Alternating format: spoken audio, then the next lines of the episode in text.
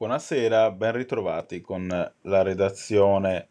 Il mondo dei social media è spesso fonte di frustrazione per chi ha a cuore la memoria una trasmissione consapevole del ricordo, ma al contrario può anche rappresentare un'occasione per intervenire, disseminare interesse, stimoli, curiosità, obiettivo non semplice da perseguire, ma forse ineludibile. A questo guarda il progetto Countering Holocaust Distortion on Social Media, Promoting a Positive Use of Internet Social Technology for Teaching and Learning About the Holocaust, risultato vincitore nell'ambito di un bando promosso dall'AIRA e presentato nelle scorse ore nella sede della Fondazione Museo della Shoah di Roma, alla Casina dei Vallati, coordinato da Stefania Manca, per ora fruibile in inglese, ma è in arrivo una versione anche in italiano, è incentrato su quattro realtà, la Fondazione Museo della Shoah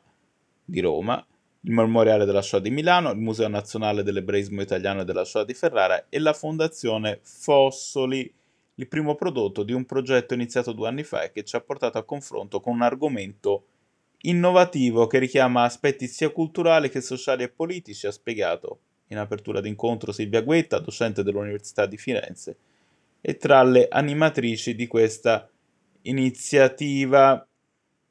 ricca di spunti la tavola eh, che è seguita, preceduta dai saluti istituzionali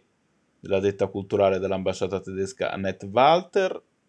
del capo delegazione italiana all'aerea Luigi Maccota e della presidente della comunità ebraica di Roma Ruth Dureghello a coordinare il successivo confronto lo storico Amedeo Asti Guerrazzi con interventi oltre che delle professoresse Guetta e Manca, del Rav Benedetto Carucci Viterbi che è preside delle scuole ebraiche della capitale, della coordinatrice nazionale per la lotta contro l'antisemitismo